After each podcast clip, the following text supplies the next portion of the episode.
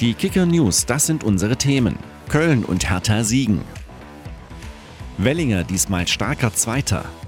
Darmstadt dreht das Spiel, St. Pauli und Fortuna siegen. Der erste FC Köln ist im neuen Jahr in der Bundesliga weiter ungeschlagen. Durch einen 3-0-Sieg gegen Eintracht Frankfurt vergrößern die Kölner den Abstand zu den Abstiegsrängen. Frankfurt verpasst den Sprung auf Platz 4. Hertha BSC hat gegen Borussia Mönchengladbach 4 zu 1 gewonnen. Die Berliner klettern auf den Relegationsrang 16.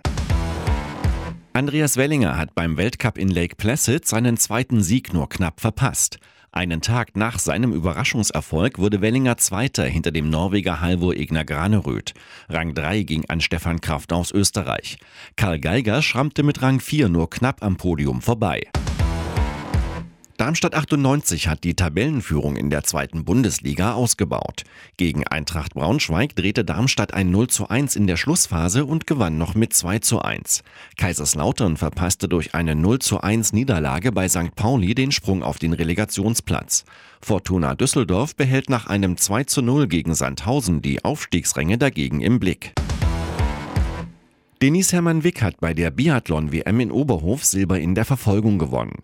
Es war ihre zweite Medaille bei dieser Weltmeisterschaft nach dem Sprintgold.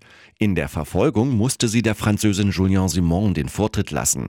Zwei weitere Deutsche kamen in die Top 10, Sophia Schneider als Fünfte und Hanna Kebinger als Achte. Weitere News im Laufe des Tages oder jederzeit auf kicker.de oder in der Kicker-App.